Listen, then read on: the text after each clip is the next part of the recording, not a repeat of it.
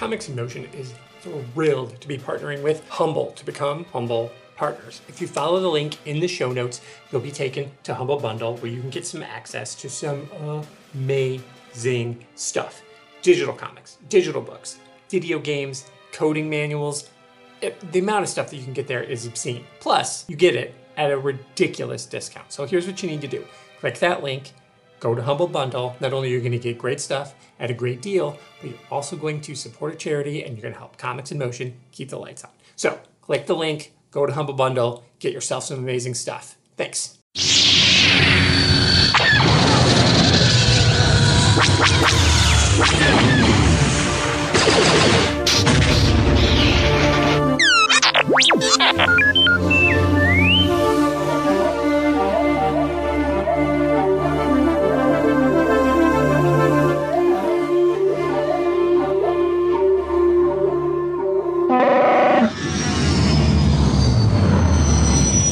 Then, hello, my friends. It is Mike here of the standard Star Wars comics in canon, and I am introducing for the first time the episode of these Mandalorian specials. Obviously, this is the fourth episode of them, and we are tackling chapter 12. And I am joined by Dave of Comics in Motion, who has been basically spearheading this operation, really. It was your idea, Dave, so thank you for organizing all this and stuff. no problem at all, Mike. And and you're like the Don Corleone of uh, the Star Wars comics in canon, aren't you? Just when you thought you were out, we pull you right back in. So no, it's brilliant to get on this chat, and uh, really appreciate you. You know, I, I know you're really really busy, so appreciate you can come on and you know give give the listeners some of your knowledge. We've loved your little tidbits that we put in there, little Mike Mike's nuggets, as I like to uh, to call them. But but now we get the real thing. We get your kind of fresh take on the episode as well. And before we get into the actual specifics of the the episode, so it's episode four, isn't it? The siege. Yes. Chapter chapter 12 mm-hmm. What have you been making of this whole series too? I have been absolutely loving it. Um, I think I got a few people. Uh, one of the things I saw online is basically people didn't like episode two quite as much. I think it was because episode mm-hmm. one started so strong, but I didn't agree with them in a sense. I mean, I think the thing is, that series one was obviously a brand new thing, and a lot of people uh, because of the sequel trilogy, um, obviously the prequel trilogy causing issues, and then the sequel trilogy causing issues, a lot of people are like, ah, Star Wars has lost it. They didn't look at it like Star Wars is just an intellectual property, and different creators can make amazing things within the space of Star Wars, be it books, comics, or whatever. And so a lot of people kind of didn't necessarily pay attention to Mandalorian initially, and then when it got wrapped up with everyone going, "Oh my god, this is amazing," and people going, "What? The new Star Wars amazing?" And then by the mm-hmm. time Series Two came out, like so many more people, like my boss at work, the same for all my friends, lots of people have like been watching Mandalorian that I didn't expect. And I think series one started off amazingly strong, but there was in the middle, there was a bit of a lull. I still really enjoyed it, but there were two or three episodes that were just not quite as, uh, pretty story heavy, I, would probably say. They were just kind of like episodic individual, like uh, individual episodes. Yeah. And series two, obviously episode one was absolutely fantastic all of us book nerds and things were like oh my god cobb vanth you know he's in it and it's like people, anyone who hasn't read the aftermath books is like oh timothy olyphant's wearing boba fett's armor that's quite cool Where the rest of us were like holy shit um, just because like characters that are created in the books they haven't made it to the big screen before in that way mm-hmm. like it's it's it's it's a weird thing um, that a lot of people in the Star Wars community have spoken about and all the potentials it gives because a lot of the time the books they're not ignored necessarily, but like people who write the books, I'll use Claudia Gray as an example. She does a planet in one of her books. And then when she does a book that is set however many decades before or after, she can include mention of that planet in itself because she already knows it exists. But and a few authors like that may do a bit of cross pollination in that regard. But the Star Wars universe, because it's quite in its early days of being the new canon and stuff, not as many uh, creative things have been able to connect all the dots quite as much. And the sequel trilogy was trying to connect uh, this new whole chapter and things, and obviously it's disjointed directors and whatnot. While Solo and Rogue One, you know, Rogue One did it very well, but that's specifically a prequel. So it the the movies are a bit more messy. Whereas this, created by Jon Favreau with Dave Filoni, who has uh, helped create and make uh, Rebels, Clone Wars, and Resistance, uh, the animated shows, it, as well as all the other individuals who are involved with it, they're such massive Star Wars nerds, and you can tell when that you watch any of the episodes that they have got they do huge connections with the story group. And what I love about it is that it is accessible enough for people who have only seen the films, or even if you haven't really seen the films, you don't really need to know the plots that much. Just vaguely, the Empire are bad. Baby Yoda's cute. Obviously, he's called the Child, but that's really all you need to know. um, everything else, even things like the Force and Mandalorian and stuff, it, it gets spoken to you in a way that if you're a massive Star Wars buff, it's really cool because there's all these little connections and you know Bo-Katan appearing in uh, one of the previous episodes and things like that. It is it's really really cool, but I love how they've managed to toe the line so well of making it accessible while giving all these nods to nerds. And I think Series 2 has done an even better job of that. I think each episode is strong on its own while connecting to the overarching story and the way they've they've teased it. Like they haven't, like a lot of people knew that Ahsoka Tano, Bo Katan, and other people I won't name just to, to save if people haven't heard the rumors are going to be in the show. And so when I was watching it and when my, Megan was watching it, she was like, oh my God, Bo Katan's in the show because she's seen Rebels and uh, Clone Wars. but I already knew because I saw rumors of Katee Sackhoff is going to be in The Mandalorian. And everyone's like, well, she voices Bo Katan. So, so it, it, it's one of those weird things where I, I really like the fact that they're teasing because they they're, they're doing the plot they're not giving everything up at once. That's basically what I'm trying to say. You know, I think a lot yeah. of Star Wars fans they saw the first episode and went, "Great! Every single episode is going to be hitting out of the park, nine out of ten or ten out of ten, amazing, perfect." And then when the next episode was something a little bit different that I really liked because of its horror elements and the spider things were fucking horrendous in a in a really good way. I feel like it I, I, like the fact that not every single episode is going to be a link to previous content because you know I'm the first one to say when they said Ahsoka Tano on one of the episodes I was like oh my god! But I don't want every episode to just be a throwback to the animated series. I want it to be strong enough by itself. And I think that the first half of this season has really shown that you can at the, at simultaneously, and kudos to Jon Favreau and all the directors involved, they've done such a good job of connecting it to the wider canon without alienating those who don't know about it. Which kind because obviously you've been watching a little bit of um, Rebels yourself, so it, it's interesting speaking with you about these things because of certain little connections in that way. Yeah, and and uh, that is a huge understatement. Obviously, I've been binging the crap out of Rebel. I didn't want to speak for you. you know, I've almost completed it. I only started last week. There's four series of it. So um, yeah, but just because I knew there's this wider wider world. I, I had watched uh, Clone Wars the movie, hmm. um, and really didn't get on with it. it's, it's, not it's great. really terrible. It's, yeah. it's very much aimed at kids. Just skip it. Anyone who's listening, just genuinely skip it. skip most. I mean, you've one. got this whole Jabba the Hutt nephew called Stinky, and that yeah, oh, it's just terrible. Fart jokes. So oh. yeah, but Rebels is really really good, and so I've been absolutely loving it. And I think what this series does, it it somehow manages to pay homage to the I mean it's the original Star Wars, isn't it? I yes. think it's the original trilogy more than anything else. But what I haven't been appreciating, which is what you know you have, and, and all the other guys who are into all the, the comics and the, the books and everything, is all the other nods. I, I, and the cartoons, obviously, all mm. the other nods to this wider canon that isn't in the movies. And so I, I've just been impressed with how how the hell have they managed to knit this all together you know, and please so many people when, let's face it, Rise of Skywalker came out and, and th- when that hit the cinemas on the first minute, you're almost thinking, this is damage limitation. Mm. You know, th- they just have to figure out a way to piss off the least amount of people you know, uh, uh, to get out with the franchise not in a big steaming uh, ball of flames. Post prequel.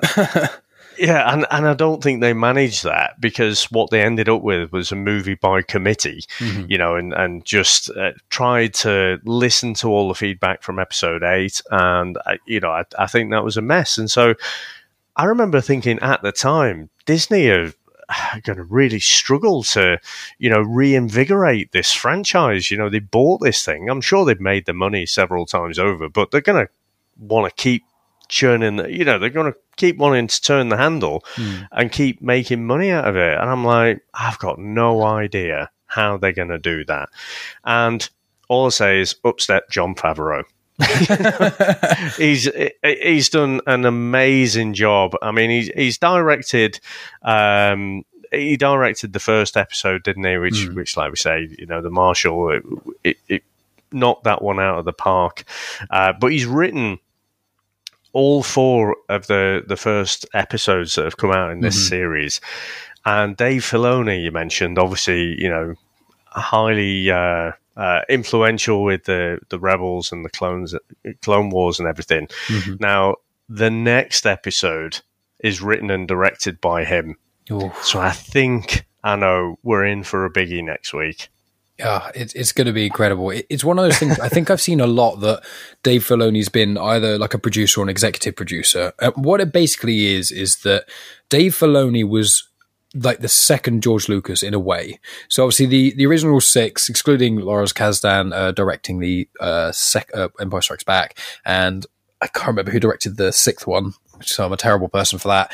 But George Lucas, obviously, the first six were his baby, and then Disney took over, and then he had some points and stuff, and he made sure Kathleen Kennedy was involved and whatever. But the, as much as I do enjoy uh, the sequel trilogy, um, it is a mess. Uh, black, flatly as an object, like I feel like it's objectively it is a mess. Like not necessarily even story wise, but due to the pacing, the feel. Like episode eight, I really liked, but it was it didn't feel the same as what episode seven was going for.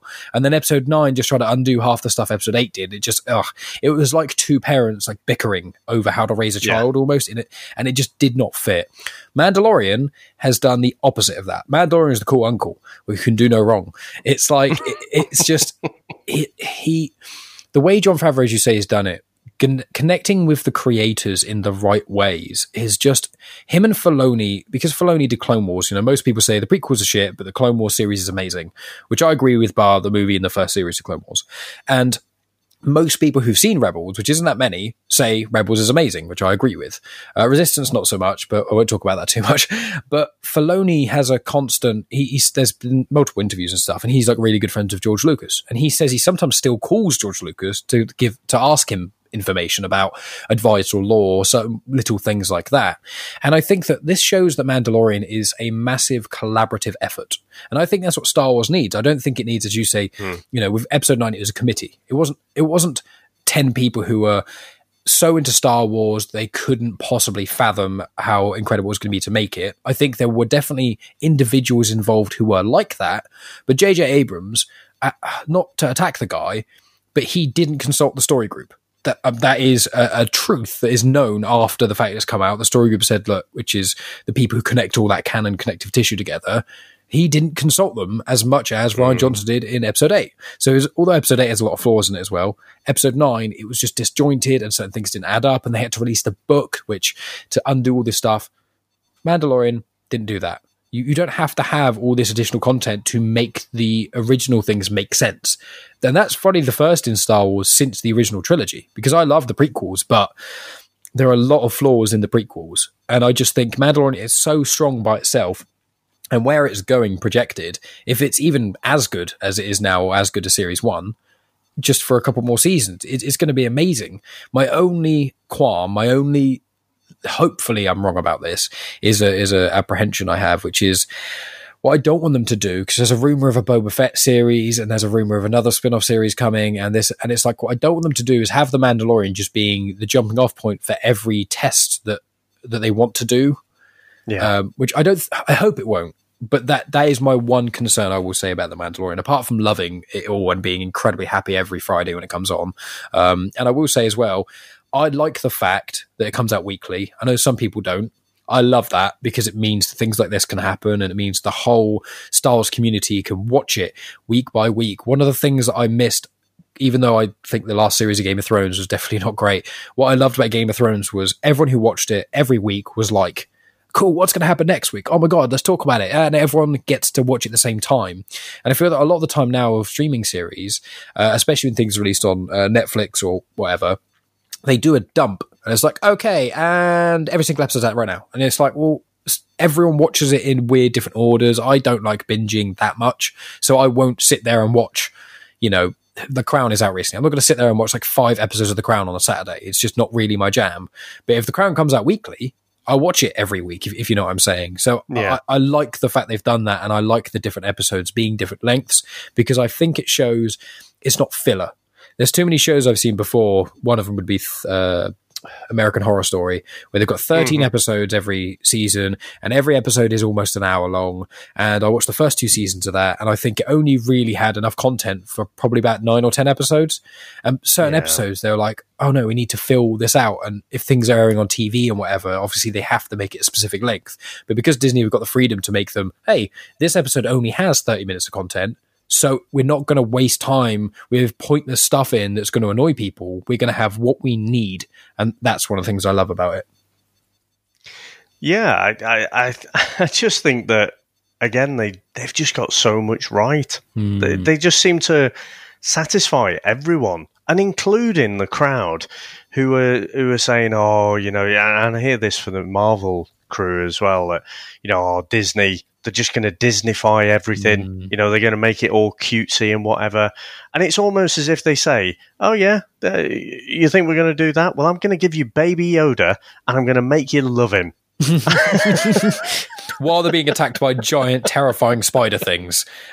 yeah, and you know, there is nothing cuter on TV, and I can't get enough of Baby Yoda. Same. And even though I know it's like, oh, this is all the Disney stuff that people have been going on about, I shouldn't love this, but ah, oh, he's just brilliant. And, and I think, you know, what what a great time to release it just before Christmas, because I'm sure whatever Baby Yoda stuff they can manufacture is going to fly off the shelves, you know, providing we can get in the shops. 100%. Yeah. I mean, it's one of those things that it does, when people say, oh, I'm not saying that you're saying this, but when people go, "Oh my god, they put the Porgs in the Last Jedi for so Disney could sell toys." Oh, Baby Yoda, so they could sell toys. It's like, okay, here's something that people seemingly can't fathom. Disney are a business first. They, they, make money, but the best way to make money is to release really good stuff, really good content that people like so much they buy their shit. Okay, Disney are like one of the biggest toy manufacturers in the entire world. Yes, of course they're going to make Baby Yoda toys. But hundreds, millions of children and millions of adults are going to want Baby Yoda toys, including probably me. Like it does, you can have it both ways. You can have it that you've got this big evil faceless corporation, but releasing merch, what people, a lot of people forget about is part of the reason Star Wars had such the success it did when the original trilogy came out is because of the merchandising of it. Where George yeah. Lucas cleverly uh, basically got a lot of his share from the profits and things through the merchandising side of things, naming every character, doing all this, doing all that, it creates lore within lore and it means that kids can have their own imagination and get into with it. There's nothing worse. Like I've had it with bands as an example, where you lo- like more so when I was a teenager, and you go, oh, "I love this band, they're incredible. What have they got to sell? I would, you know, I want to support them." And then you go and they go, "Oh, two t-shirts in the web store, and they're both wank." It's like, well. you, you lose a little bit in a sense there, but if you've got that really cool band T-shirt, even if you're not in the band into the band anymore, you you kind of still are, and it's just yeah. a yeah. I'm going off on a tangent about merchandising now, but you know, it's absolutely right about George Lucas, though. Like I say, you know, uh, you got all these background characters who, you know, if he hadn't got that deal with all of the uh, merchandising, he wouldn't mm. have thought probably to name them. They were just, you know, these weird looking aliens in the background. Nope, suddenly they're they're someone important with all this backstory and everything. So, mm. yeah, it's absolutely brilliant. Now, Mike, we've got to get into tonight's episode. So, I mean, we start off with the Baby Yoda electrician.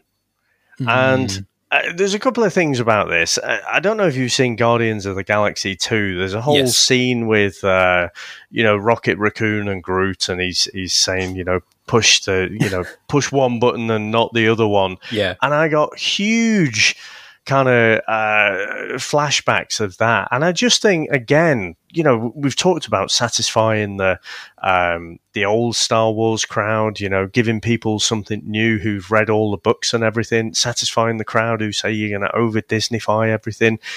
What this series seems to be doing as well is homaging a lot of the other sci-fi content. Mm. And I couldn't hmm. help but think that, that this was not a rip-off of Guardians of the Galaxy 2, but this was another little homage. Mm. I, I, didn't actually think of that when I saw that, funnily enough, uh, and I should have done because I do love Guardians of the Galaxy 2. But I could, now that you've said it, I can really see that. So yeah, I, I think I know what you mean, but that, that definitely connects with obviously um, uh, I think it was what Scott said that I think episode I one was Tremors. Episode one was definitely Tremors, and yeah, then two yeah. was definitely like the eggs themselves of those uh, Alien. Uh, exactly, yeah. yeah. Uh, and then obviously there's a lot of sci-fi running away from giant creatures and things. And then episode three, uh, I mean, I don't know about that one specifically. I think you had the, the little squid. I mean, that was almost another alien face hugger, wasn't it? You had the squid mm. coming out of the soup on yeah. uh, Baby Yoda. And there's the monster, I suppose. I mean, you could almost say Jaws in some ways of them being out on the water and when Mando falls into the, the middle of the boat and the, that thing, I think I should have had yeah. written down, but I, no, I don't. Just the monstery thing that was on their boat um, that got them. So there are definitely that's what I love is homages because things. I mean, it's clever. It's like tapping into your nostalgia. Just go, hey, do you remember this? Yep, here you go. It's like I like that thing. oh yeah. and I don't know if you noticed, but um, I mean, Baby Yoda. You know, we'd met Bo Katan and I, I, guess you've got this whole thing where you know the Mandalorian now he realizes he's maybe one of these sort of sep- not separatists. That's probably not the right word, but you know, not all Mandalorians keep mm. the helmet on all the time. And I noticed when you know after the whole little uh, electrician thing going wrong, mm. Baby Yoda was trying to look under his helmet as he was just having a sip of his soup there. I yeah. mean, what what can you tell us about from the kind of other lore about the Mandalorians taking their helmets off or or keeping them on? To be honest, in canon, uh, there is not anything about Mandalorians keeping their helmets on. So for all of us uh, canon lore junkies, to my knowledge, there wasn't anything huge about it because uh, the Mandalorian plot lines primarily are in the Clone Wars um, and that's how sort of Maul gets involved in some ways as well, how he gets kind of back in the story. And then in Rebels, it comes back again. And I won't see what that happens because obviously you're still watching it. I try not to spoil uh, the series and things. But really what it was was that Mandalore has had civil wars and wars with everyone for ages. They're like a, a air quotes a race of warrior people. You know, you can be born on Mandalore and you become Mandalorian, or you can take the Mandalorian creed. But before the Mandalorian series, in canon, there wasn't necessarily mention of the Mandalorian creed. We only knew it as a race. So this aspect of uh, the Mandalorians not taking their helmets off and things, that is something that is new to the canon, at least. I mean, oh. so it, it's weird because it was basically just in, in Clone Wars. It just it, it's got it gives you history and stuff about the Mandalorian had wars of Jedi, and there, like a thousand years ago, there was the Mandalorian wars against the Jedi and the Republic, and then that happened, and then eventually Mandalore kind of repaired itself after I think they lost. I'm, I'm not 100 sure. I'm pretty sure they did, and then they kind of sorted themselves out, and then they had a big civil war, and then every time they keep getting to the point of okay, maybe we can sort of be self sufficient and kind of deal with ourselves and things like that. They have another civil war. And that happens again in Clone Wars. And then there's a lot of, in Rebels, that's spoiling it, the Empire is involved. And a lot of Mandalorians are trying to resist the Empire. So that becomes a whole thing. And then where Rebels ends, you don't know what happens between then and the Mandalorian. And Rebels to Mandalorian is about 10 years it's mm-hmm. nine. It's nine-ish years, but yeah, just say ten freeze. So it's like in that period of time, we don't know what happened to Mandalore or any of the sort of uh, planets connected to Mandalore. And yeah, the the not taking a helmet off part. The only thing I can say is um, Bo Katan calling herself part of the Watch now. Um, mm-hmm. She was in a group called Death Watch, which was a terrorist organization in the Clone Wars. Um, so they were trying to, uh, there's basically once again a civil war sort of thing going on.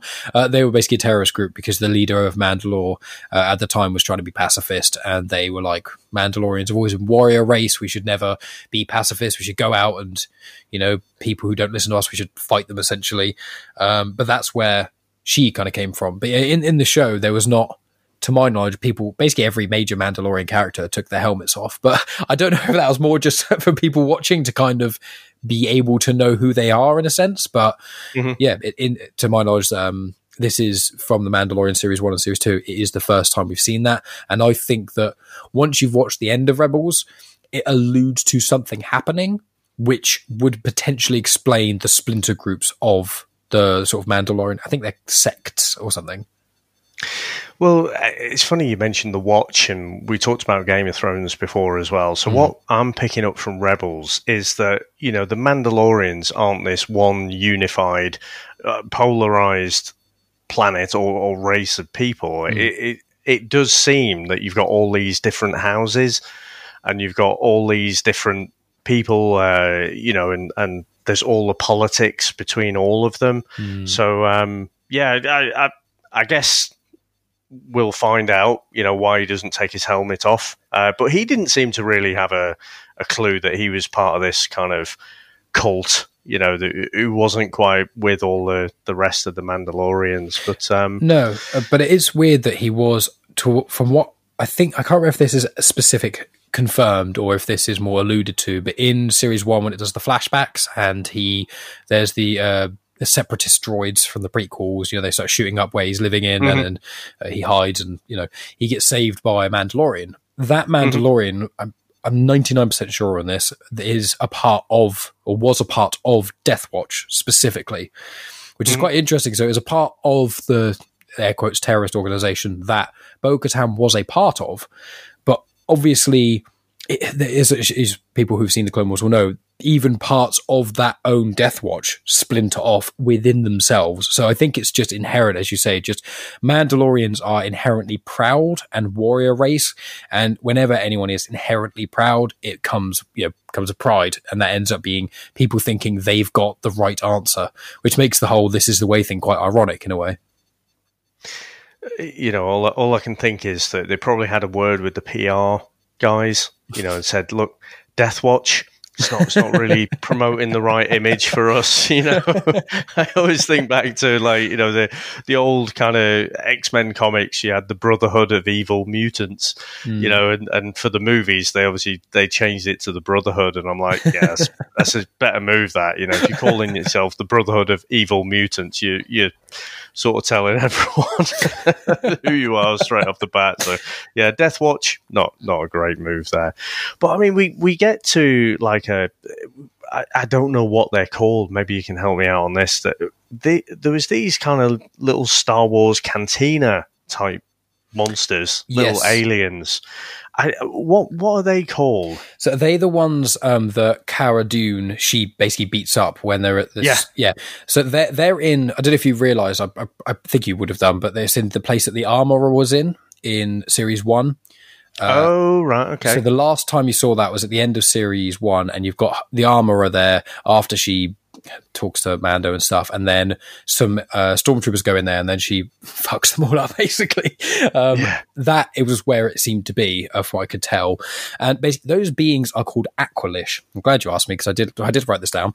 Um, nice. They're called Aqualish, and the way the reason that most people would recognize them is because yeah, in the cantina in A New Hope, um, you've got Doctor Cornelius Evazan and Ponda Baba. Ponda Baba is the Aqualish who go up to Luke and uh, Dr. Cornelius Evazan is the one who goes, I don't like you. And looks like, okay. And then he goes, and he taps him again. He goes, he doesn't like you either. It's like, sorry. And that, that thing. Well, his uh, associate is Ponda Baba, and Ponda Baba is an Aqualish as well.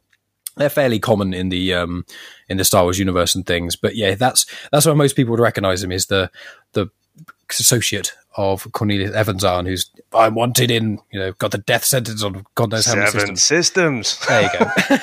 I can't remember how many it was. He's in the he's in the Doctor Aphra comics. I think it was seven. I think it is. I mean, I'm impressed that you uh, you remember all the names and stuff. I, have seen that scene so many times, Mike, and it's "You'll be dead." Um, I, I, just oh, I absolutely love it. But I, I couldn't have told you what the aliens were, or, or certainly not what the names were. so brilliant he, pull there, Mike. Thank you. I, I, his the reason I remember his name specifically is because he's in a major arc of the Doctor Aphra comics. Uh, in in the ah. first of Doctor Aphra comics. So at some point, I will be tackling it on the standard show because I have just started. In fact, the next episode of um, Star Wars comics in canon, the, the standard ones, is going to be the Screaming Citadel crossover event between the main run of Star Wars and Doctor Aphra. So if people subscribe to Comics in Motion and may pay attention on Saturdays to Star Wars comics in canon, in a few months' time, I'll be going into the specific arc, which actually gives some backstory into uh, Dr. Dr. Cornelius Evazan. Got some tongue twist almost to say. Um, and he goes on. I think at that point as well, he's actually wanted in more star systems as well. So he, he keeps going on saying, I'm wanted in blah, blah, blah star systems. It's quite a funny little running joke there. That's brilliant. But after you know, after she takes some names there, we get the Mandalorian, and he basically limps, you know, uh, to, to meet up with Greef Karga and, and Cara Dune as well. Mm. And you know, they kind of let him know that there's this, uh, you know, old Imperial base that's still there on the planet. So they they kind of want to get rid of it and uh, just rid the planet so they can become this kind of trade center in in that sector. Mm. Now I have to tell you, Mike, I was thinking when when he opened up the school because it, it's clear that you know Mando he thinks you know it's it's clearly clearly a thriving place now, isn't mm. it? Hmm. You know from when we saw it in series one, but when he goes to the school and you see the teacher there, my first thought was that's triple zero that. Did you not think? I, I, with the colours, I, just I the colouring and everything. Yes. I mean, clearly, you know, she it had a female voice and sounded very pleasant, very teacherly. Um, but the look of it, I thought, oh Christ, if that's triple zero, this is going to be a, a bloodbath. I did for a second. I was like, wait. I, I, did have that moment. I was like, surely not. And then they spoke, and then I think also triple zero's got the red eyes, and I think when you first see them, you can't see it clearly, but then it zooms in a bit, and then you say, "Is a is a female voice." Voice and white eyes, and I was like, I was like, probably not. It would be amazing if it was, but um, I think Triple Zero is still going on in the Aphra comics. They've just started their second run, so who no one really knows he could he could show up. That that would be oh, imagine series three or series four just having the homicide because no so many people don't have any idea who Triple Zero is. And it's just this protocol droid with a Triple Zero matrix. So it's basically C3PO, but with the personality matrix of a homicidal killer who does nothing more than draining organics of their blood. And I just think if you brought that into series three or four of, of Mandalorian, just one little episode, it would, ah, oh, it would be incredible. it would be so yeah. cool. It's basically like C3PO if C3PO was taken from the mind of Ted Bundy. Yes, that's a very good way of putting it. but yeah, so so I, I, thought I thought it was going to be him, but uh, clearly not. For for another day, that one.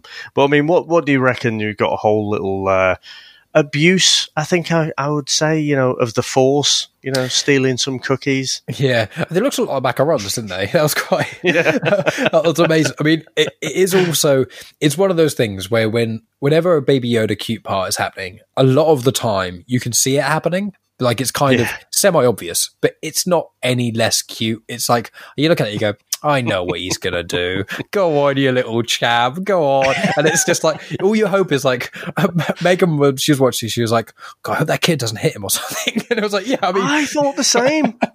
I thought he was going to give him a space wedgie or something. oh man, that would have been. I mean, the size differential was huge, wasn't it, between this kid and, and Baby Yoda? I mean, fair play. Was, He's got the Force. I was worried that he was going to, like, the kid was maybe going to smack Yoda or Baby Yoda or something. I mean, and just to anyone who's listening, I know he's not called Baby Yoda, he's called the child, but calling him Baby Yoda is much more fun and easy to say. Yeah. So I'm going to say that from now on, any people who are waggling their fingers. But I did think this, he was going to like smack Baby Yoda and then Baby Yoda was going to like force choke him. And I was like, no, don't force choke. I was like, I was already preempting, don't force choke him in the, in, in the kids' school, please. But they fortunately kind of went around that. And I'm very thankful they did because I don't know how I'd have felt about that have upset me too much. yeah, I think I think they're really trying to push the child this series, actually, aren't they? Mm. You know, I think because Baby Yoda's like escaped into the pop culture. Yeah.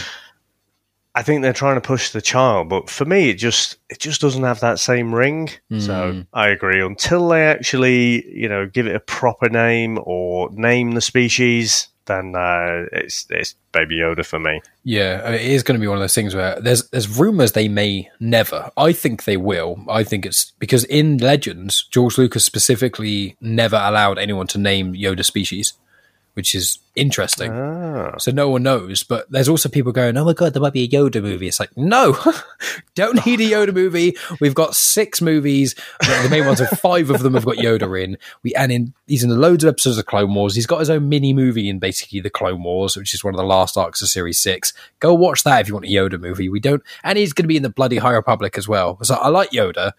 Don't need a Yoda movie, okay? Let's have some original uh, movies that don't focus on all the same characters and stuff. But yeah, I, I, I do know what you mean with it, where it's like, do, I don't.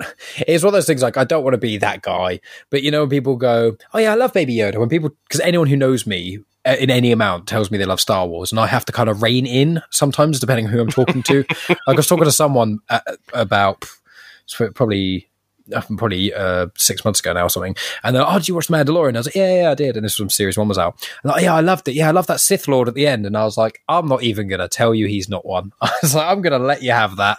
Like, I'm not going to be like, Will, actually, sir, that's Moff Gideon. What he's holding there is the dark saber. What he do? It's like, I'm not, people may not think that outside the podcast, I may talk like that to people. I do often rein in quite a lot. And Baby Yoda's one of those things. It's like, people say Baby Yoda. I'm not going to be a dick and correct them about it. you know, you go through the same thing as as like a comic book nerd. Less so now because you got so many movies and everything. Mm. But you know, you used to have to kind of like almost jockey for position. It's like, Mm. oh yeah, I love I love uh, Superman or something like that, or I love Batman. It's like, really?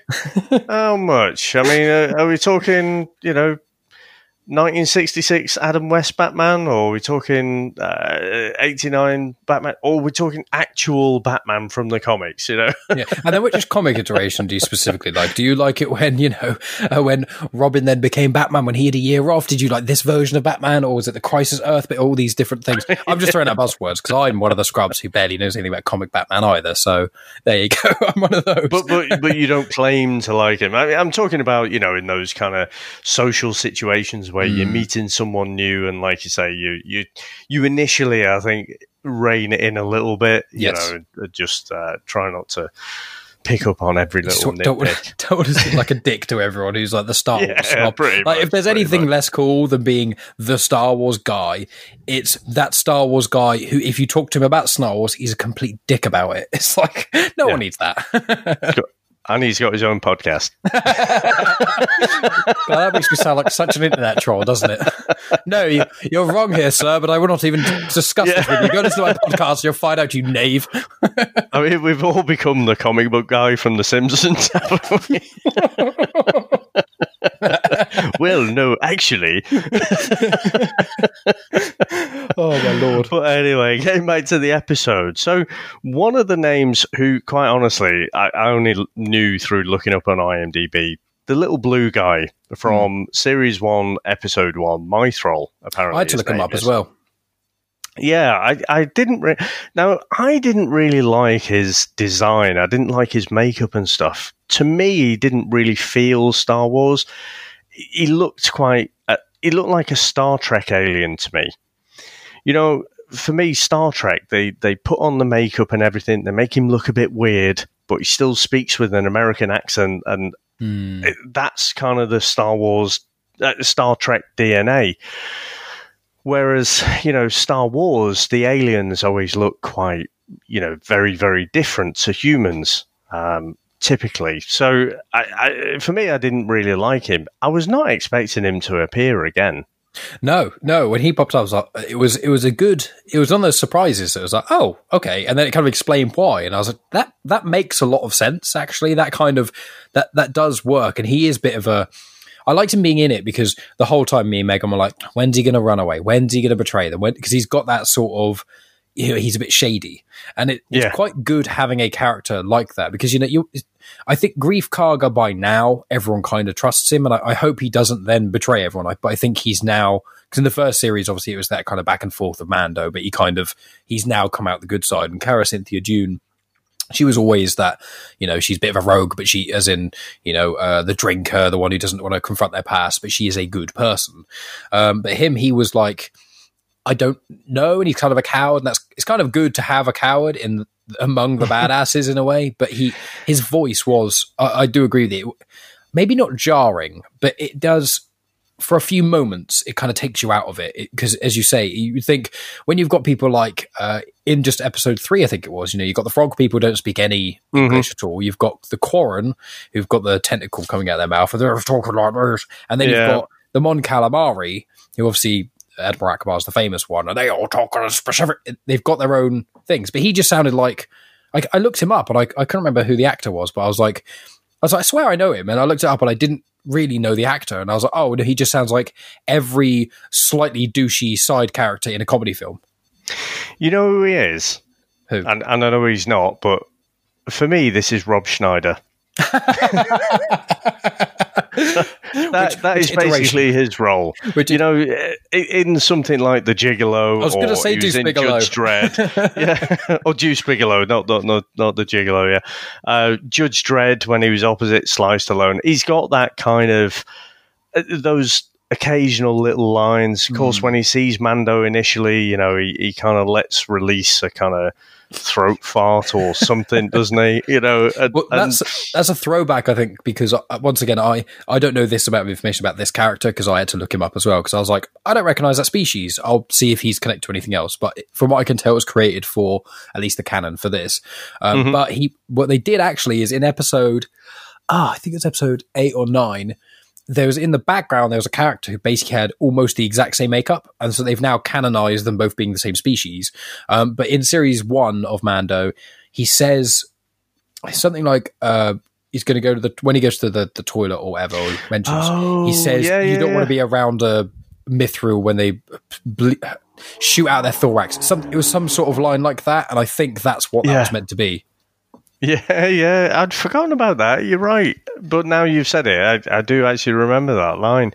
But yeah, I do think he has some, you know, funny little lines. But he is very Rob Schneider. Yes. What I did like though is, again, I just think the writers have got it correct. That one of the things that I love about this Star Wars is it just looks so uh, like that original trilogy, mm. like all the instrument dials and everything. It, it, looks like that original 77 design. Mm. And, uh, but the thing is, it is not the safest place to be, is it? The Star Wars universe. no. You look, you've got these tiny little thin walkways where, you know, one foot wrong and you are careering off to your death.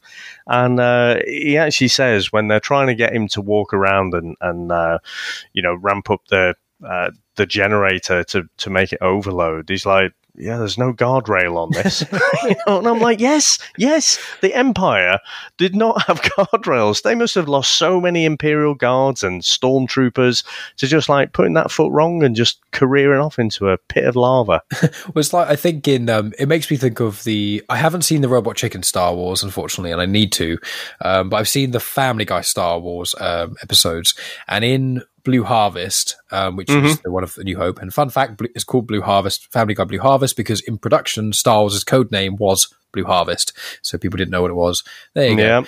Um, so with that there's in that bit the, the Death Star shoots and stuff, and it's got the two because you see like a scene for like a second or so, a shot um, in A New Hope of the two people standing at the control panel when the the giant laser shoots past them and they haven't got a guardrail, and it just makes me think of in Blue Harvest when he goes, "Oh God, there's no guardrail here," and it's like it, it's so funny to see that yeah, them kind of.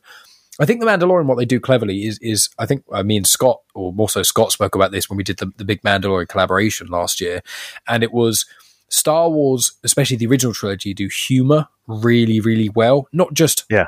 Oh, that is funny. You know, someone trips on a banana peel, falls in the red. You know, that's slapsticky. But it's it's the quips, it's the clever little subtle things that it's not laugh out loud funny all the time, but it makes you chuckle. And I think he did that quite well in exactly the part that you say, where you sometimes you you look at that and go, what? And everyone in the universe is almost like you, you almost need that kind of everyman, don't you? In in a lot of shows, Yeah. like like with the boys, it started off with uh, Hughie and things. You've just got you've got all these people who know what they're doing, and then when some crazy shit happens, they go. What, what's that? What's happening? And it's like, why is this crazy weird thing? And everyone else is like, oh, that's just normal, mate. What's what's going on? it's like he he brought that, I think, and I think he did uh, he did bring that quite well. And as I said, I do like him being a coward because as much as I love Mandalorian being badass, I, I like him as a character, and he is growing. He does need this ensemble cast, doesn't he? Because he is Yeah. two dimensional in a sense. He's slowly becoming 3D, and he's a badass, but he's like John Wick in a way. Like he's just really, really, really cool, and there's not a huge amount else to him as of yet, and he needs these other characters to kind of balance him out and stuff. And I think um, the Mythrol did it very well. I don't know if you've ever seen the the old kind of Clint Eastwood westerns, spaghetti the westerns. spaghetti westerns. I've seen the Good, the Bad, and the Ugly a while Yep. ago in bits and pieces, but yeah, I, I know bits and pieces about it. I think it was it was Chris who said, you know, he's Mandalorian. Uh, even the way he talks is a little bit Clint Eastwood, Hmm. and he's just he's like that. He's just too cool, isn't he? You know, he's got Yes. everything under control at all times. So yeah, I agree. I like this little kind of ensemble cast that, that they're building up there. Um, I have to say, my favourite bit from that Blue Harvest Family Guy thing is uh, when R two D two and C three PO escape Hmm. the Death Death Destroyer and uh, uh, Star Destroyer, sorry, and uh, get get along to Tatooine, Hmm. and then they say, "Oh, let's let's shoot that," and then some other guys like. No, no, no! It's it's fine. It's just uh, it's just gone off by mistake, and then it's like, what are we paying by the laser now? I, I love that bit as well. And I'll tell you what, I think genuinely there's, there's the book A Certain Point of View, which is the 40 short stories from different characters um, in uh, A New Hope and things. It's not the most consistent book, and there's a slog in the middle of the cantina that goes on forever. But there is a bit about that character, I think, who specifically didn't shoot that laser. right? Okay. This is what I mean about Star Wars. Is I half the time when Star Wars gets released, I think it's people who write some of the stories just hear criticisms from other places and then use that to, to cover up a plot hole. Because obviously, Rogue One, one of the coolest Oh, Star. Wars films, that is literally made because they were like. How is it that the, this amazing superstar Destroyer, this gigantic Death Star thing, massive space station, got blown up by a couple of things? That seems like an oversight for someone who's tactful as the Empire, you know, and things. And you go, oh, we have to have a whole film to explain it. But I do think Oh, that, that's like, that's because Mads Mikkelsen put it in there. Exactly. Yeah. Good old Galen Erso. And it is it is one of those things where Star Wars has, especially the old ones, do have plot holes. I think what they're doing with a lot of content now, including a certain point of view books, because I just released one for Empire Strikes Back, is they subtly try and like cover up and give explanations to these little things. I think it was something like the Empire have got so many pointless and unnecessary orders and uh, rules and regulations that if you fire at an escape pod with no organisms in it, then you have to write a report about it. It's something really monotonous like that. And he was like, I can't be asked for the report. And it's like, did you really need to add that in? Was that really? It's like solo, isn't it? I mean, that's just to explain why you can do the Kessel run in what was it, twelve parsecs or Yes. whatever it is. exactly. Because George Lucas got parsec. He thought it was time when it's actually unit of distance. And then It's a they, unit of distance. yeah, yeah. But but speaking of things that I see, I think this series might knit together things from the movies as well. So you mm-hmm. know how we we've said and and we poke fun a little bit at times that because you've read all the comics, there's all of these plot holes that are covered that aren't explained in the in the actual movies, but Yeah. they're covered, you know, somewhere else. It makes I me think sound like the. Mandalorians trying to do that. So, what do you reckon about that when they take over the Imperial base? So they they overload the reactor, and then they um, discover it's not actually like just a military base; it's a lab. Hmm. And they sort of see. I couldn't really make out what this this figure was, but it looked like it wasn't alive. It, it was kind of jellified or, Hmm. or what have you. And and then they get the little recording as well, don't they? And Mhm. I don't know if you picked up on this, but they mentioned the M count. yes, I did. You did.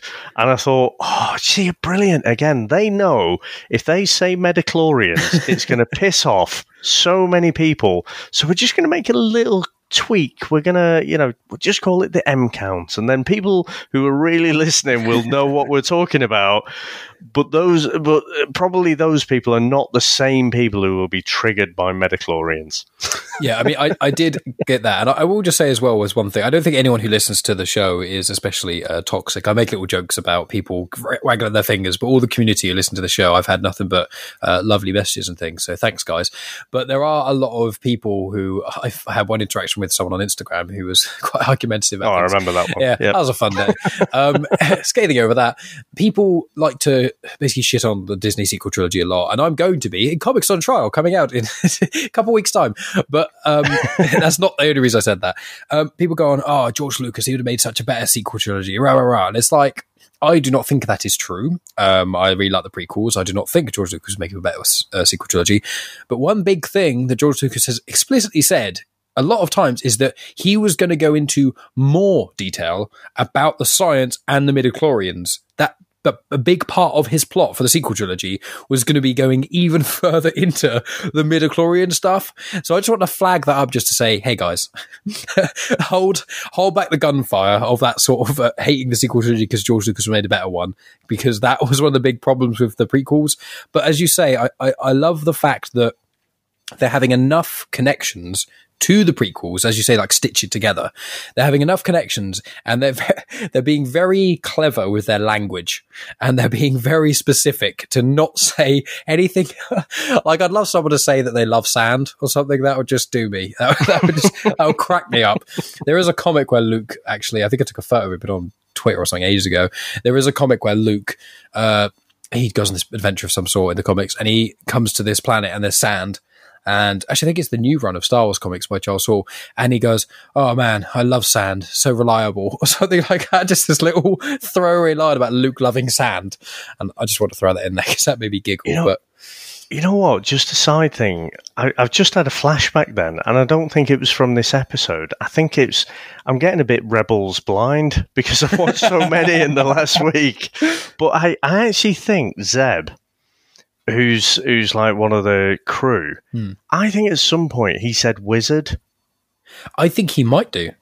Yeah, I'm I'm pretty sure because it, it's one of those where my ears just pricked up, and I'm like, oh, there, there's no real reason for you to put that in, other than for it to be a little nod to say, okay, what it is a bit of a, a um, sort of throwaway slang term, you know, that that it's not just a young Anakin Skywalker used. Mm. Oh, also, just say we've got messages from um, from uh, Scott as well. So we've got questions at the end. He's he sent us two.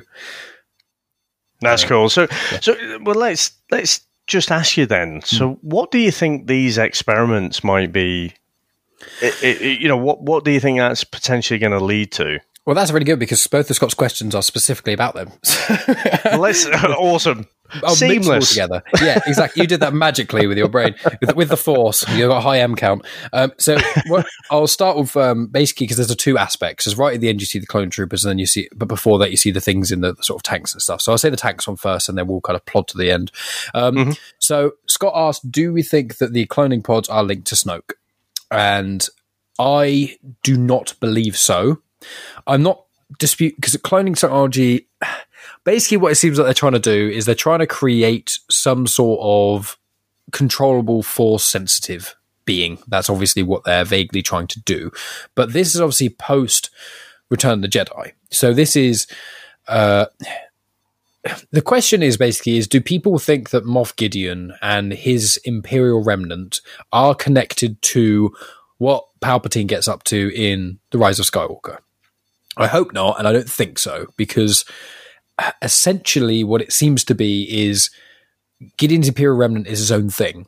And the guy, uh, Dr. I wrote his name down because I didn't get it the first time, Dr. Pershing, which is the guy with the glasses who's in mm-hmm. Series 1 and then his face pic. With the M count. Exactly, yep. yeah, yeah. Um, I'm pretty certain that people spotted a badge of some sort on his arm or whatever, which was uh, some logo to do with the Kaminoans, Kaminoan cloners from the prequels who made the clone army. So what it seems to be is they're trying to create clones that are force sensitive. And in all those jars, I think were f- failed attempts at them. But when I saw when I was watching it and I saw those things in those tanks and whatever, I, I was trying to get a better look at it, like you uh, were as well, where you you kind of try and fo- focus in and go, what the hell are those things? And I think they intentionally kind of leave them. Um, so I, I, I don't I don't know what specifically they are. I think it is just going to be yeah trying to get force sensitive soldiers in, in, a sense, and I can delve slightly more into that in a second. But is there anything else you want to ask me prior to that? Well, so I mean, I think I'm with Scott, and and that's mm. a little bit of a leading question. I think this might have some kind of connection to Snoke, mm-hmm. because let's face it, right? What was the fucking point of him in, that, in that sequel trilogy? I need closure. I need to know that there was some kind of point in that. Hmm. And, you know, from a couple of weeks ago, you'd mentioned that clones, you know, they age a lot quicker because you want to grow up this army or hmm. whatever it is you're trying to do. So you need them to grow up a lot faster. I think this is about 20 or so years before Force Awakens, isn't yes, it? Yes, yeah.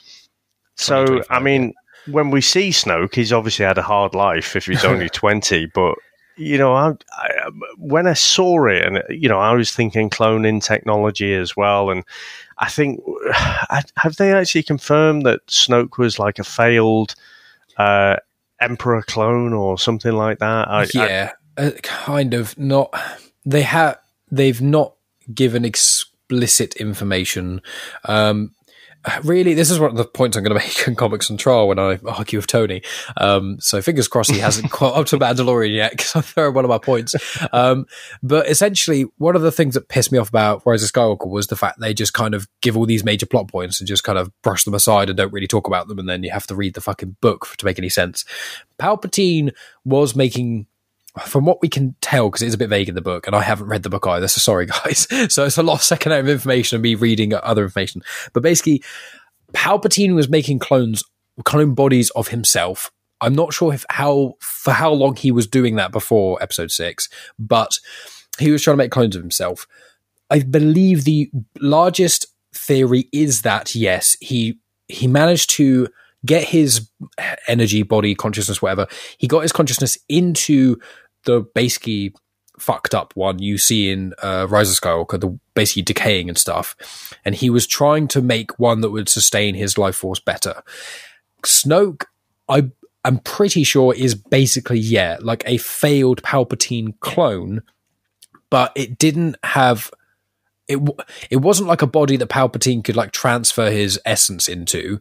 It had its own consciousness, and that's kind of what made Snoke. And from what I can tell of the very little bits of information we have, Snoke was not aware of Palpatine. So he was this this is what I mean. It's so fucking vague. That's why episode nine annoys me a lot. is that it's kind of like Heath we generally in layman's terms, too long didn't read, is yes, Snoke was basically a failed Palpatine clone that had his own consciousness and dark side abilities, and therefore that that is what it was. I don't know. This is the part where it gets a bit hazy because in the Aftermath books, which is where Cobb Vanth originated from, might I add, um, the Aftermath books, it's a big story, it's amazing, and I love it. But what it basically ends with uh, parts of the Empire fleeing off into the unknown regions of space, not to be heard of again. And people thought they just retreated and disappeared and died for some reason. But uh, they went off with this new training program, which becomes the First Order training program, and little bits of other information I'm not going to go into. But what the general idea is that what people think is that a fair clump of what was remaining of the empire disappeared and hid into the unknown regions, potentially to Exegol or whatever, and kind of liaise with Palpatine. And then the the weirdness comes from did that same part that created the First Order did they already know? Did the First Order we see directly commune with Palpatine, and that became the First Order intentionally, or? was it Snoke and no one knew about Palpatine, or did everyone know about Palpatine and Snoke, but Snoke didn't know? This is where it gets really mm-hmm. complicated and messy. Uh, so I've given you almost no answer here. So it could be, for what we know. However, my opinion is that Moff Gideon is the boss of um, of his Imperial Remnant. I don't think mm-hmm. that he is uh, trying to get back with Palpatine or he's trying necessarily to help revive Palpatine or anything like that. I think he's basically just still trying to keep the Empire going. All the leaders of the Empire have basically pissed off to the unknown regions, and they're just kind of left scrambling. And I think he's one of the people who stood up to the plate and is now trying to recreate his own empire, probably thinking, well, the Emperor.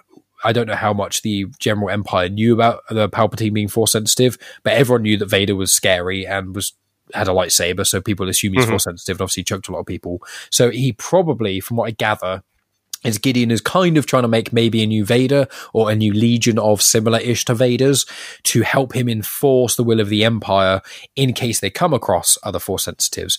I that's my general theory on that matter specifically. Well, it sounds sounds plausible.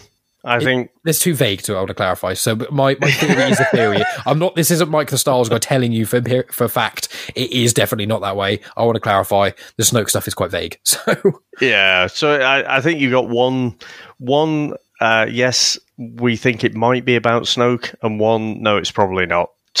Maybe. Yeah, who knows? What what what's the second bit? Um, the question um, that Scott, the second part of what Scott asked was basically just um, are they trying to make force troopers? Has there has this been done before in stories? Um, I had to look this up because this is to do with legends material, so I, I am not as adverse with legends. Um, but I think they're called dark troopers, essentially. Um, not to be confused with Death Troopers. So Death Troopers are the ones that you see in Rogue One that are all black and have the the things that make their voices all sound weird. Dark Troopers were essentially dark side stormtroopers. In Legends, from what I can recall, because I did make a few notes on this, it is some iterations were they were kind of droid and mechanic and also had some imbuement of the dark side, and others were like experimentations who were force sensitive dark side using troopers. Um, but they in Legends there are in a few bits and pieces, but I I to my knowledge there's no huge massive storyline about force sensitive specifically stormtroopers. In the canon there's almost nothing. There's like in the Jedi Fallen Order game, there's like Purge Troopers, and then in Star Wars Rebels, there's the Inquisitors. Um, but th- there's not dark side stormtroopers in the canon specifically, and that's what at the end when you saw that kind of shot of black stormtrooper armor being connected up to things. And the reason people think it's Dark Trooper specifically is because in the audio descriptive thing that you can do for Disney Plus, the audio description says uh, it's a room with Dark Troopers in. But to clarify, people may say either it's describing how their armor looks, which is dark colored mm-hmm. stormtroopers, or is it Disney subtly, for some reason, in audio descriptive, giving hints about dark troopers. So maybe it's probably going to be, as I kind of said, probably Moff Gideon's trying to create some sort of force sensitive stormtroopers in some way, probably similar to how he perceived Darth Vader. The cloning technology is probably part and parcel with that. I wouldn't be surprised if they're trying to, you know, in some way either trying to inject people with the blood of a force sensitive to make them force sensitive, which I don't think works, uh, to my knowledge in canon, and then, or they're just trying to create completely new clones who are Darksiders who are going to be stormtroopers. But I hope they do. Like not not to be mean, but I hope they succeed because that would be a really really cool thing to have in the canon. I, and I think the, the thing I found fascinating about it is the fact that they were all in their own little pods. Mm. You know, so you'd think we haven't seen stormtroopers, say, un- unless they're in transport carrier or something like that. We haven't seen stormtroopers like that. No. These are almost like the Borg from Star Trek. You know, they. It's what makes me wonder: Are they actually, you know, rather than being clones, are they are they actually some kind of droids? Hmm. Uh, that wouldn't connect at all to the whole experiments on, uh, you know, force sensitive people or what have you. But uh, yeah, just just the way they were there, completely still. It looked great, yes. you know, as a as a closing shot. You're like, oh, it's all hotting up now, you know, because a lot of this episode, it was all it was connecting a lot of the dots from previous, uh, you know, right back to season one, episode one. Yes. Um, and I think you know, obviously uh, Moff Gideon, he's he's the big bad, isn't he? He's, mm. he's like the Thanos. He's always there in the background. He's almost dressed up like Darth Vader, isn't he? Yeah. Yeah, exactly. And so, uh, yeah, I, I wasn't sure if this was a, a clear nod to something else that had come before, or it sounds like this this could be something new. Yeah, it, I, I think it's going to be something. I mean, as I said, in Legends, to my knowledge, it, they weren't tackled a huge, huge amount anyway. So even in in all of it that they're doing, but there are there are quite a few little nods to legend stuff. As I say, I don't generally tackle much legend stuff in um, the show because it gets too confusing when things become canon. But the Krayt Dragon, um, that is a Yeah. hugely massive thing in Legends in the Knights of the Old Republic games. I'm pretty certain it's like one of the big main quests. So when you beat the Krayt Dragon, you get the pearl, which is what the Tusken Raiders picked up and were all happy about. It's like so they are Jon Favreau once again. He's doing connecting to legend stuff, and that's as we said right near the start. They're, they're trying to appease so many people, but there's there's the new Star Wars fans, there's the sequel haters, there's the prequel haters, there's the prequel lovers, the sequel lovers, the people who think that Legends is the only way to go, and so that you can't anything that changes anything about the Legends material is completely wrong. You've got people who only seen the films, you've got people who've barely seen the films. There's so many different Star Wars fans, whereas you know when you go to like Marvel, for example, Cinematic Universe, it's basically th- almost three camps, isn't it? It's movies only, vague peripheral knowledge of other stuff like a few series and a few games, and then massively into the comics. So a, you mm-hmm. can really appease all three of them at once in a lot of ways. But with Star Wars, it, it is such a mess. But yeah, the I'm very very excited. I thought this episode. I think I don't know if it was my favorite or not. It, it's kind of hard. Um, it's hard to choose a favorite. I think personally, the first one might still be my favorite, but Yeah. I just loved Timothy Olyphant and anything. so him being Cobb Vanth just made my day. Uh, and humanizing the, the Tusken Raiders a bit and the Krayt Dragon was really cool. And it was just like, I don't know. I, I, I've loved every episode so far. I would probably say episode two might be the weakest, but I do not think it's weak by any stretch. It's just, it's got the least amount of, of plot in a sense. It is kind of a filler episode. But I, I loved episode four. I love where they're going. I, I want them to keep pushing the button and trying out new things and kind of I don't want them to necessarily worry about appeasing everyone, but they're doing such a good job of it. I, I'm just very hopeful. My only other thing I'll say is that I love the Mandalorian, but I hope there's only like four or five seasons. Only on like if not maybe only three. I'd, I'd rather it's like four or five. But what I don't want to happen is for the Mandalorian to be searching for Yoda, Baby Yoda's family for like years and years and years and years and years. Like I, I don't want them to. As much as I love the Mandalorian, I don't want them to. I hate the term, but like drag it out. If you know what I mean. But I don't- Yeah. from what I can tell, I don't think they're going to do that. No, and I, I hope what they don't do as well. There seems to be all this noise and clambering for everyone. All of these characters have their own spin off shows. Mm. it's like, well, let's just enjoy them in this one spin off show. I think to me, what this series is proving is the fact that you can do a lot, you know, with a live action property in the Star Wars universe that's got nothing to do with the Skywalkers, or you know, there's nods back to the Skywalker saga, but you know, it, it's a separate story in this rich universe. I think that's what it's it's proving. Uh, and you mentioned about the the comics as well, and I think you know. Because I guess this happens a lot more in comics, I think we're a bit more desensitized to reboots you know so because things get so complicated and you know you've got these different writers and there's not necessarily an architect you know c- taking care of all the continuity and what mm-hmm. have you.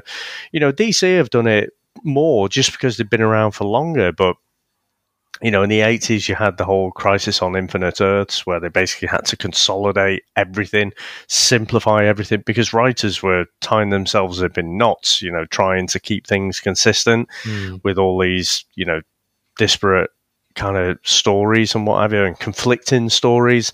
So to me, to, to just say, okay, Legends, bit too complicated, you know, it's not consistent at all we're, we're going to absolutely say this is the canon. Mhm. But since doing that, I, honestly, I, I, I don't know if I'm in the minority or not, but it feels to me, apart from the movies, that Disney have actually done a pretty good job. I, agree with you. Uh, as someone who is especially over since doing the podcast, especially, I've been much more of a canon junkie, and that there are the amount of inconsistencies are so slim and so they're, they're, not anything like uh, like storyline breaking or anything like. There's one which is like in in the Clone Wars. There's uh, a confrontation between Ahsoka and Maul, and in that her lightsabers are blue. But there's a book which came out before all that, which has a flashback to that scene essentially, and her lightsabers mm-hmm. are, are mentioned to be green in that because there's a reason she changed them to be blue in uh, the Clone Wars. And when this book came out, it was before they thought that the new Clone Wars would get made. So they were using old Clone Wars scripts to make new content to kind of mm-hmm. you know fill in the gaps that people would lost out on. It's things like that. We're like, really, if you're going to get up in arms about Ahsoka's lightsabers being slightly different colors, like just have your own head canon. Like if you want them to be green when she fought Maul, okay, have them green. If you want them to be blue, have them blue. It, it doesn't. Yeah. It doesn't break the whole Star Wars universe. The hue, the hue of a lightsaber, and it's as you say, like I think they've done a genuinely smashing job. I, I, think that, and with there's new projects on the horizon that I'm going to be speaking about more so in the new year with the High Republic, which is set 200 years before Phantom Menace, and there's when these have all been out for a little while, I imagine there's going to be movies or series that are going to kind of delve into the High Republic. But what I'm very excited about is, as you say, this has shown that live action, there's still a thirst for live action Star Wars that doesn't have to be to do with the Skywalker saga.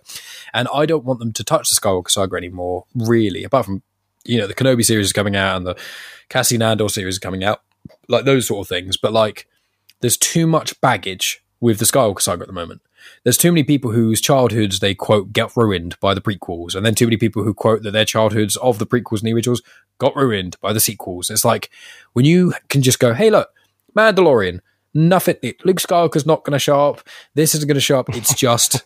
A, a storyline that vaguely ticks and connects to things that were in the animated series, then you've got gold because you haven't got people complaining about Luke Skywalker not being the way they wanted him to be, or Luke or Darth Vader as Anakin being a whiny little bitch. Like you don't have decades and decades of baggage to go along with it. You've just kind of got the positive nostalgia, and that's what mm-hmm.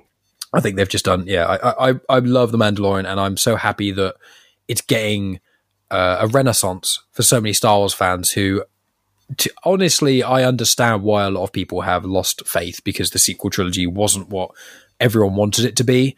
So I, I, appreciate that the Mandalorian has reinvigorated so many people's love of it. And speaking to people like you and obviously Scott and Dave and things, and just hearing other people getting excited for Star Wars.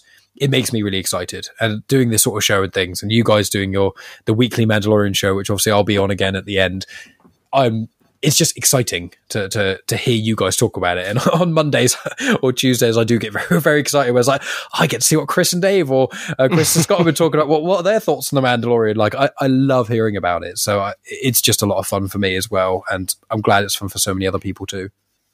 Yeah, it is. It's, it's been absolutely brilliant, and and as well, I've talked about the the little nods to other sci-fi um, properties that you know they do, like Tremors, like Alien. Um, I actually think they did a, a like self homage as well. Mm. So when when they they're trying to escape in the transport, mm-hmm. which again very reminiscent of Rebels, the transports that we see in Rebels, just putting it out there. Um, you know, you think it's all done for, and then at the last minute, the last second, Mando turns up you know, he kicks the arse of all the, the TIE fighters. For me, that was very reminiscent of when Han Solo, you know, saves the yes. day in uh, in A New Hope. And it, you're just waiting for Mando to say, You're all clear, kid. Now let's blow this thing and go home. I, I, agree completely. I think he does actually like woo, I think. I'm, oh, really? he gives a proper you. Maybe not quite that extravagant, but I, I feel like he makes some sort of noise that is more than just the standard sort of m- the Mando only saying what he needs to say. I think he does like make a wahoo uh, you. I don't think he quite goes yippee, but I think he's he's so cool though, isn't he? Probably yeah. the most you'd get out of Mando is like nice.